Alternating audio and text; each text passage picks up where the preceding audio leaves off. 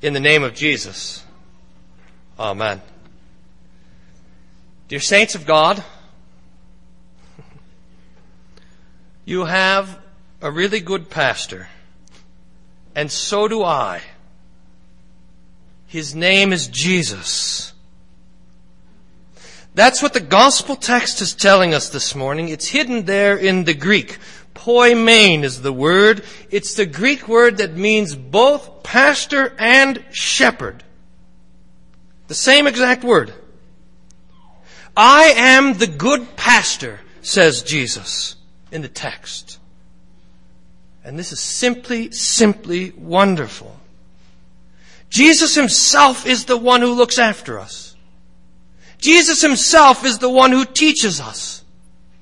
Jesus himself is the one who forgives our sins, who beats back the devil, who leads us to the streams of living water and makes us to lie down in green pastures. Jesus is the one who stands and shepherds his flock, his church, you and I. Jesus is the good pastor. He is the good shepherd. To be a shepherd is a lowly vocation. In the Old Testament, as well as in the days of Jesus, the shepherds were outsiders. They were the ones that lived out in the fields with the sheep, far from running water, showers, and things like that. Remember King David before he was king? Shepherding was for the, was for the youngest, for the least, for the one that would never be considered a, a king. Shepherding was for the humble. And this then ought to surprise us when our Lord is constantly pleased to take that title upon himself. For our Lord is always calling himself a shepherd. It's not just here in John 10, it's throughout the whole Bible. The whole Bible. Psalm 95 verse 7. For he is our God, and we are the people of his pasture and the sheep of his hand. Psalm 79. But we, your people, the sheep of your pasture, will give thanks to you forever. From generation to generation, we shall recount your praise. Psalm 80, verse 1. Give ear, O shepherd of Israel, you who lead Joseph like a flock, you who are enthroned in the cherubim shine forth. Psalm 100, verse 3. Know that the Lord, He is God. It's He who made us, and we are His. We are His people and the sheep of His pasture. Isaiah 40, verse 10 and 11. Behold, the Lord God comes with might, and his arm rules for him. Behold, he, his reward is with him and his recompense before him. He will tend his flock like a shepherd. He will gather the lambs in his arms. He will carry them in his bosom and gently lead those who are with young. Jeremiah 23, verses 3 and 4. Then I will gather the remnant of my flock out of all the countries where I have driven them. I will bring them back to their fold, and they shall be fruitful and multiply. I will set shepherds over them who will care for them, and they shall fear no more, nor dismayed, neither shall any be missing, declares the Lord. Or Micah 5, verse 4. And this is just a sample. And he, that is Jesus, shall stand and shepherd his flock in the strength of the Lord, in the majesty of the name of the Lord his God, and they shall dwell secure. The Lord is pleased to be called the shepherd, the one who is out in the wilderness tending to the sheep, the one who risks all of the sins and failures of his sheep but if it's any surprise to us that the Lord himself takes the title of shepherd, then there should be an equivalent surprise and shock in what it makes us. If the Lord is the shepherd, then we are the sheep. A lot, dear saints, has been made in sermons and the like about how dumb sheep are how weak they are, how vulnerable they are, or whatever. I think I preached something like that last year. Uh, sheep are good at only one thing, apparently, and that is hearing. They've got great They've got great ability to listen and a great ability to recognize the voice of their shepherd in, in, in, amongst all of the other noise and clatter. And that's a good thing for us to remember. But there's something else about sheep, another characteristic that the Bible is constantly putting before us, that the sheep are lost. That sheep without a shepherd are doomed. Uh, the shepherd is the most important thing for a sheep. And there is nothing more tragic than a sheep without a shepherd. Here's another sampling of Bible passages. Numbers 27 verse 17. You shall go out before them and come in before them and shall lead them out and bring them in that the congregation of the Lord shall not be as sheep that have no shepherd. Or 1 Kings 22 verse 17. And he said, I saw all Israel scattered on the mountains as sheep that have no shepherd. And the Lord said, These have no master. Let each return to their home. Zechariah 10, 2. Therefore the people wind their way around like sheep. They are in trouble because there is no shepherd. Sheep without a shepherd are scattered. They're lost. They're hungry. They're thirsty. They are in constant danger of ravenous wolves and other beasts. Without a shepherd, we go our own way. And dear saints, the own way that we go, the own way of our sinful flesh is the way of destruction. It is the way of pride and despair. It is the way that leads to the condemnation of God. We cannot make it spiritually. We cannot make it on our own. Have you ever thought that? Have you ever thought that you could survive spiritually by yourself?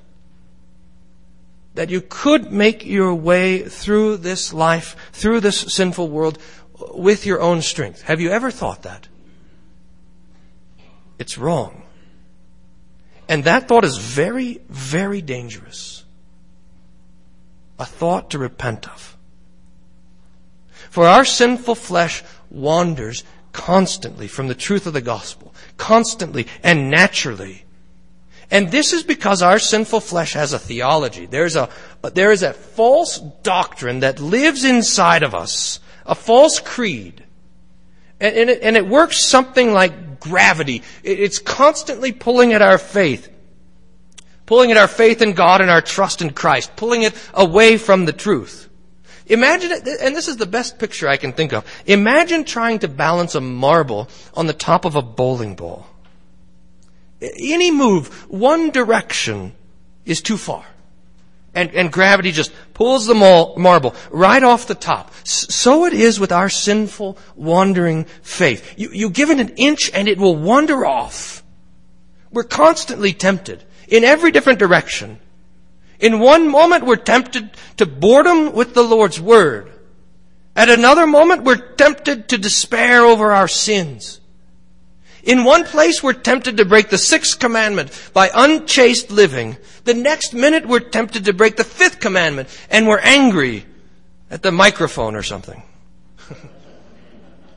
we're tempted in every minute, in every place. We're tempted to think that we're pretty good that we're not that bad. At least that we've tried hard, tempted to pride. And then, on the other hand, we're tempted to despair of God's mercy because we feel the severity of our sin. How could God forgive even me? Do you know this about yourself? That you are constantly being tempted and dragged away by your sinful flesh and the devil? That you, like sheep, are prone to wander? It's true. But praise God, there is good news for wandering sheep. And it's this. We have a good pastor, a good shepherd, Jesus. For you, says St. Peter in the epistle text, for you were like sheep going astray. But you have now returned to the shepherd and overseer of your souls. We, dear saints, have Jesus, and Jesus has us. We hear his voice, his forgiveness, and we rejoice. From the text, then, two specific words of comfort from our Good Shepherd, Jesus. And the first is this John 10, verse 11. Jesus says, I am the Good Shepherd. The Good Shepherd lays down his life for the sheep. There's a story I tell to the children about this text, and I think I might have told it to you, but it's good to remember. A story goes like this.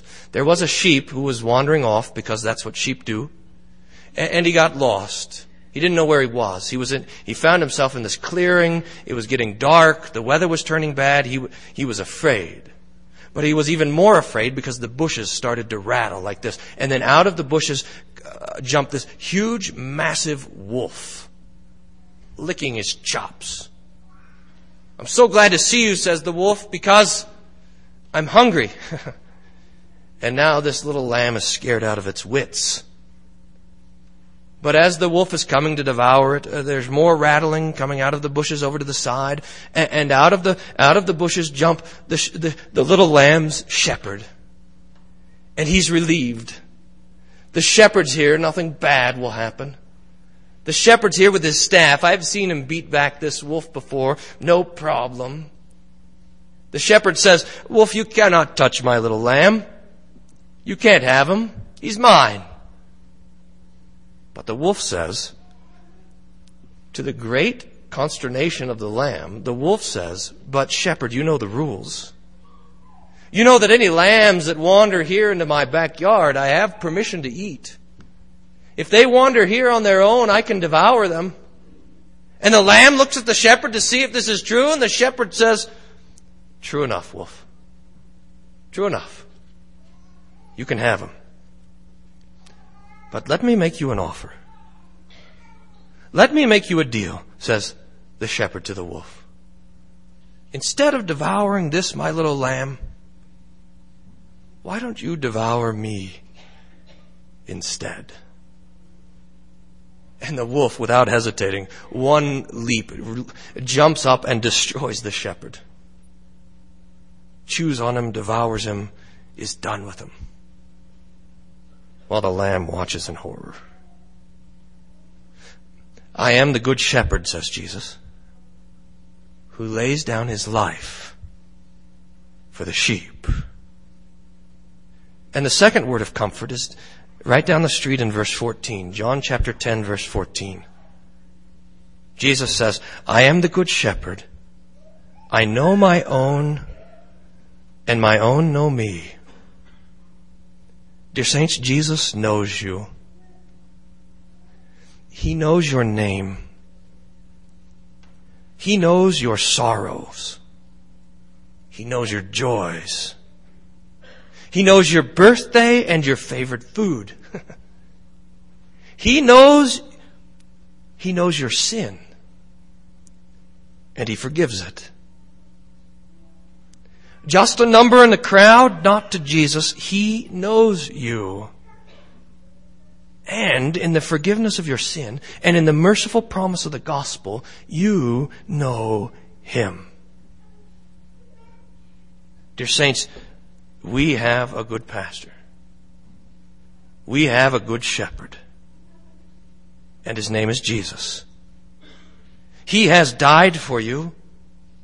He has called you by name and adopted you into His family, and He will, you can bet your life, He will lead you to life everlasting, where you will dwell in His house forevermore. May God be praised that Jesus is our good shepherd. Amen. And now may the peace of God, which passes all understanding, guard your hearts and your minds through Jesus Christ our Lord. Amen.